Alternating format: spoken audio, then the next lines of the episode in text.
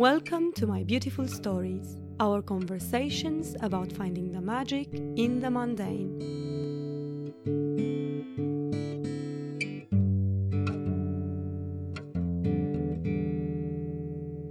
Hello, so this is um, live recording of My Beautiful Stories, the podcast of episode 5. I guess in the meanwhile, I can present to you my other half, Pavel, whom you've probably only known up until now from his handy work and uh, his uh, slight preoccupation with household items. It's a nice introduction.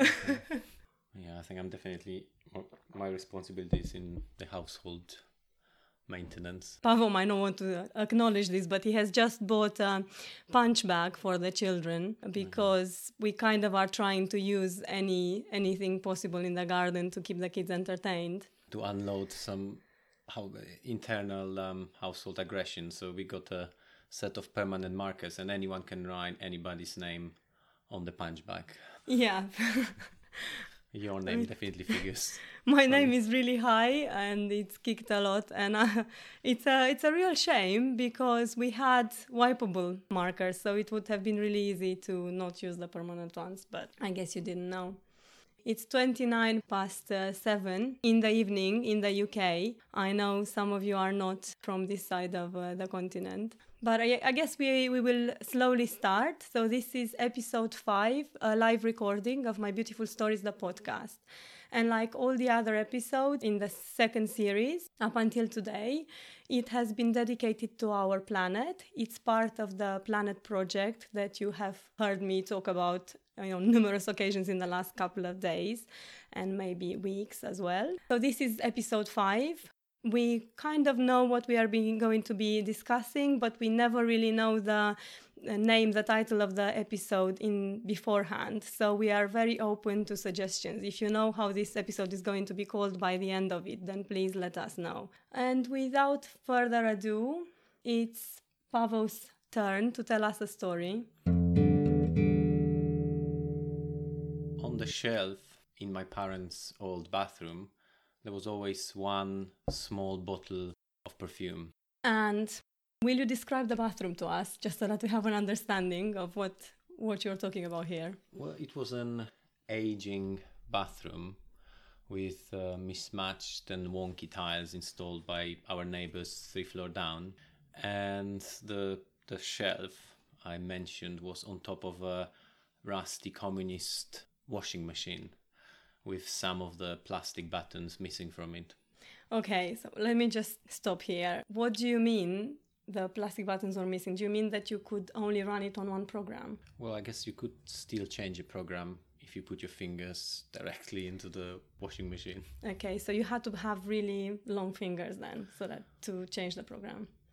Well, I, I wouldn't know because I would just press start when I if I put anything myself myself. But yeah, let's just leave the washing machine. okay, sorry, we got ourselves in a bit of a muddle there, uh, which tends to happen.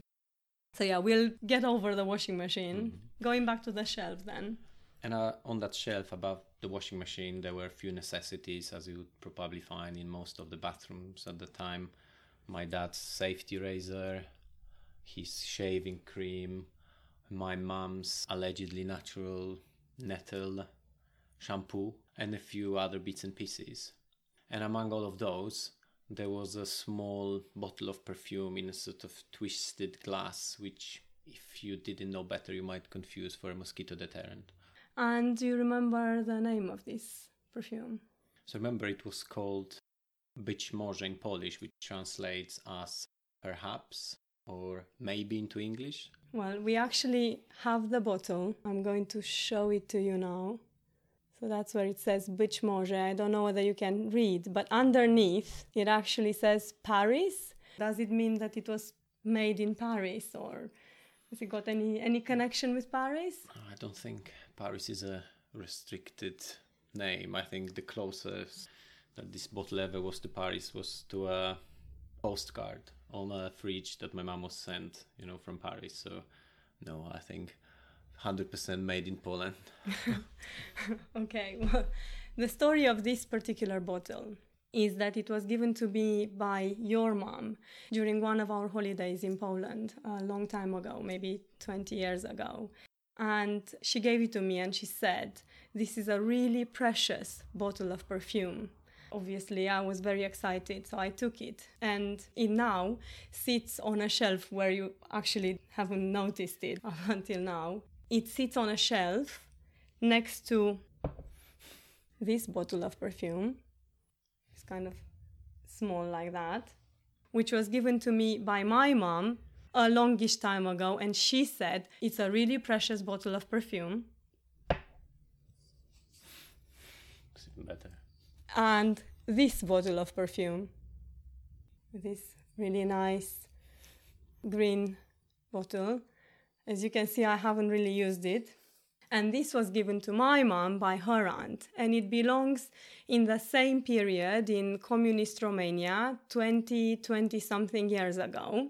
And it was also considered really special therefore it was a gift from the aunt to my mom. So all these three bottles they are sitting together catching light on a shelf in our kitchen where you never ever notice them but up until this episode you didn't know that we had this one bottle of perfume and going back to Być może, it's not actually seeing it on our shelf in the kitchen by the window that rem- reminded you of it or of this mm. of its story because you didn't know we had it. No, it's I something didn't. entirely different, isn't it? No, no. So I uh, was reading a, a book called Secondhand Time about ex-Soviet people, and it's a it's a book about people that lived in the Soviet Union uh, before the transformation, during it, and after it in ex-Soviet countries.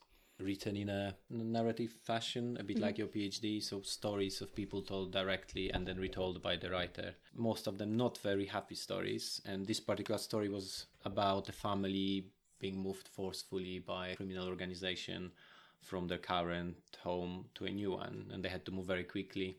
And it's told from the perspective of a child and the child remembers the daughter that her mom packed a few necessities like her coat, some family photographs, some books, and among those she had a very sm- small bottle of perfume from Poland called Maybe. So I knew it was this bottle of perfume, and I even sent you on WhatsApp the shot from the the screenshot from the book mm-hmm. because uh, I knew I knew you'd remember that. You did, and I actually thought that you you knew we had the bottle, and I was really moved. And finally, when you sent me that message, something entirely different was brought back to me. And it was um, an exhibition that um, we I saw um, in um, recently in a museum in Tallinn. That's when we could still travel. This uh, this museum, this exhibition was about the Holocaust, and one of the exhibits was really lush. It was all interactive and cool, and it was basically a virtual suitcase to which you could add items that you thought the Jews would have taken with them upon leaving their homes, obviously in a rush. And you had options of what items you could you could add to the suitcase. And it was really moving and really interesting from two perspectives. One, the suitcase, which was all interactive, beeped really quickly, and you couldn't, you'd never managed to add as many items as you thought were necessary, essential, precious, as you would have wanted to. And secondly, the items that I chose, that I thought would have been precious to the Jews leaving their homes, were entirely different most of the time to what they had actually chosen. Because there was there were lists of what these Jews that had been interviewed, these people that had been interviewed, had taken with them. So it was a really moving exhibition we spent quite a bit of time there, me and the kids actually. But the, seeing this and your story with the bottle of perfume really made me think. This perfume was considered an essential by your mom and by that woman in the book. But what would we consider an essential in this day and age? And more importantly, how has this list of essential items changed before and after isolation? Mm-hmm. I know that my list of 10 essential items before COVID 19 and after this pandemic would have changed. And I also know that there potentially is a list of always valid things that are important, are essential for me. Like, um, like having a walk in a park or sometime in a fresh air at the weekend. Because all of a sudden, this is um, a luxury for us and impossibility for others. Mm, yeah, definitely. Yeah, my conclusion would also be that on that list of 10 essential items, spending some time in fresh air goes up, yeah, in the present times.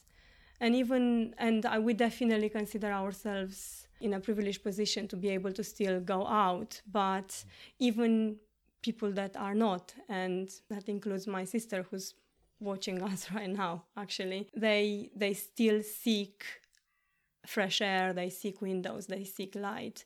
So being in the fresh air def- definitely goes on that list of essentials, like this bottle of perfume once was. Moving on, we kind of have a little question for you, seeing that this is a live episode, a little more, bit more interactive. And we, we would be curious to know what your list of essential items would be and how it has changed in the pre- present circumstances before and after the, the pandemic. So yeah, we'd be happy if you if you wanted to, and obviously we do not want to put you on the spot. Although we can't really see you, we feel very close to you. I know, I think I know all of you personally. Like we have a relationship, but uh, we also might must know by now that. Uh, we uh, i really enjoy entering a conversation with you and that's probably the aspect that i most enjoy about instagram and about the podcast. So i would happily read what your list of essential items is right now.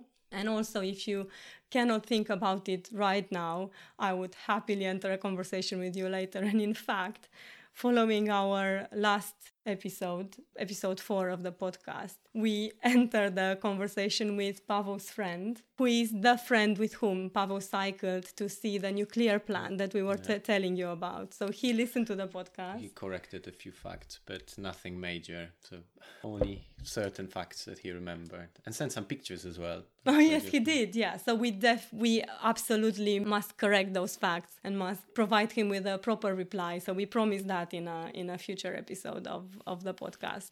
So yeah, but I definitely welcome that, and it just made it all seem so much more real, so so much more raw than already than than what you had already told me. So let me just read a few few replies here. Fresh air is an essential item for me as well. It's Martha. It's amazing how the list has changed, says Maria. Yeah, thinking about it and just planning this mm. episode it really it really brought it to my attention that we always enjoyed spending time in in the fresh air but we took we took our surroundings for, for granted definitely. Mm. and we're only now discovering new paths. Um, my phone my phone to keep connected with friends and family. Mm. Gosh, yeah, that's uh, again another one that we take for granted isn't it? My running shoes. My running shoes are finally showing some wear and tear finally I, I thought they were immortal, those shoes. I'm isolating with my in laws, so I have very little from my own home. And it's funny, the things I miss from home. Favorite coffee cup was high on the list. Yeah, you have your favorite coffee cup as well. Oh, I wish I could show it to you. I'm surprised that it's not here. I, I carry my coffee cup around the house. It never really gets washed throughout the day because I just can't part with it. Before, it was an essential to me wearing makeup outside. Now it's essential to go out every day, period. That's very interesting, actually, uh, because for me it's a, it's um it's a little bit the opposite. I used to put on makeup once a week when I was going to work and not more than that. Yeah, and now I actually I put it on on other occasions and I've started to wear more makeup maybe just to make myself feel better. I'm almost embarrassed how privileged I am with my in-laws as we have a big garden never considered myself privileged before. It goes the same for us, yeah. All of a sudden, I appreciate what we have outside more than anything that we have in indoors. I'll have to think about it, but seeing people's faces is so important. I'll never take that for granted again. Also, hugs. My watch. I'd be interested to know why, because I actually run away from my watch these days. But that's that's an interesting and yeah, maybe a longer conversation there. And now we are moving on to the recommendations. I would strongly recommend the museum that I was just describing to you, Vabamu. Its um, second kind of name is the Museum of Freedom, and it's placed in Estonia, in Tallinn. And the whole city I'm only encouraging this after this isolation ban is lifted. The whole city is such a gem, and it was a complete, a new and beautiful discovery for, for us. The museum itself is placed outside and it's i don't think you would find out about it in the guidebook i just happened past it and i loved the building so i just strolled in but it's beautiful it's an eye opener about people's struggles with freedom and lack of freedom and what really is really important at the end of the day. So yeah, a really inspiring museum, and I'll put it all in the show notes. I believe they have they do um, tours and online activities as all the museums tend to do these days. But it's a beautiful place to to visit. And we're moving on to your recommendation. Well, for me, the recommendation will have to be the book that I found the passage about the perfume, which was also my mom's, but mm. that wasn't in the book. And we are lucky because it was from the library, and the library closed, so I could keep it a bit longer. It's called the Second Hand Time. As I said, these are stories of from the ex-Soviet Union, very beautiful, and it's uh, quite a few pages to go through. It took me a while, so if you are pushed for time, I would recommend just reading maybe two or three stories because they are very very touching. And just to give you a foretaste, we prepared a small passage. Yes. I think you, as the family reader, will uh, I like reading. I like reading out loud. I think you might know that by uh, by now. I can just picture you walking, Alex, and going, "Oh, this is beautiful. I'll go in there. Definitely something I would." Yes, I sometimes to other people's frustration, particularly the children's, I do tend to do that, and I am attracted by beautiful buildings. So we are moving on to the to the reading from this book. It's a really hefty book. And I have to admit that I read a few stories as well, but I haven't gone through it. But I was very moved by the passage that I'm going to read now. Sorry to interrupt again, but I think we got another recommendation that I will have to probably link in the in the show notes. The exhibition you described reminds me of 19 Princelet Street in London about immigration. Not sure if they're still open. This is so interesting. So I will go to Google after this and uh, definitely make it into a, a note. It's an interview provided by um, one of these survivors. In the evenings, I would see the blackened people marching. Black clothes, black faces. They were exiles coming home from the mines. All of them looked exactly like my father. I don't know whether or not my father loved me. Did anyone love me? I have very few memories. They aren't enough I root around in the darkness trying to unearth anything I do. It doesn't happen very often. It's very rare that I will suddenly remember something that I didn't remember before. My memories are bitter, but they always make me happy. I'm terribly happy whenever a new one floats up.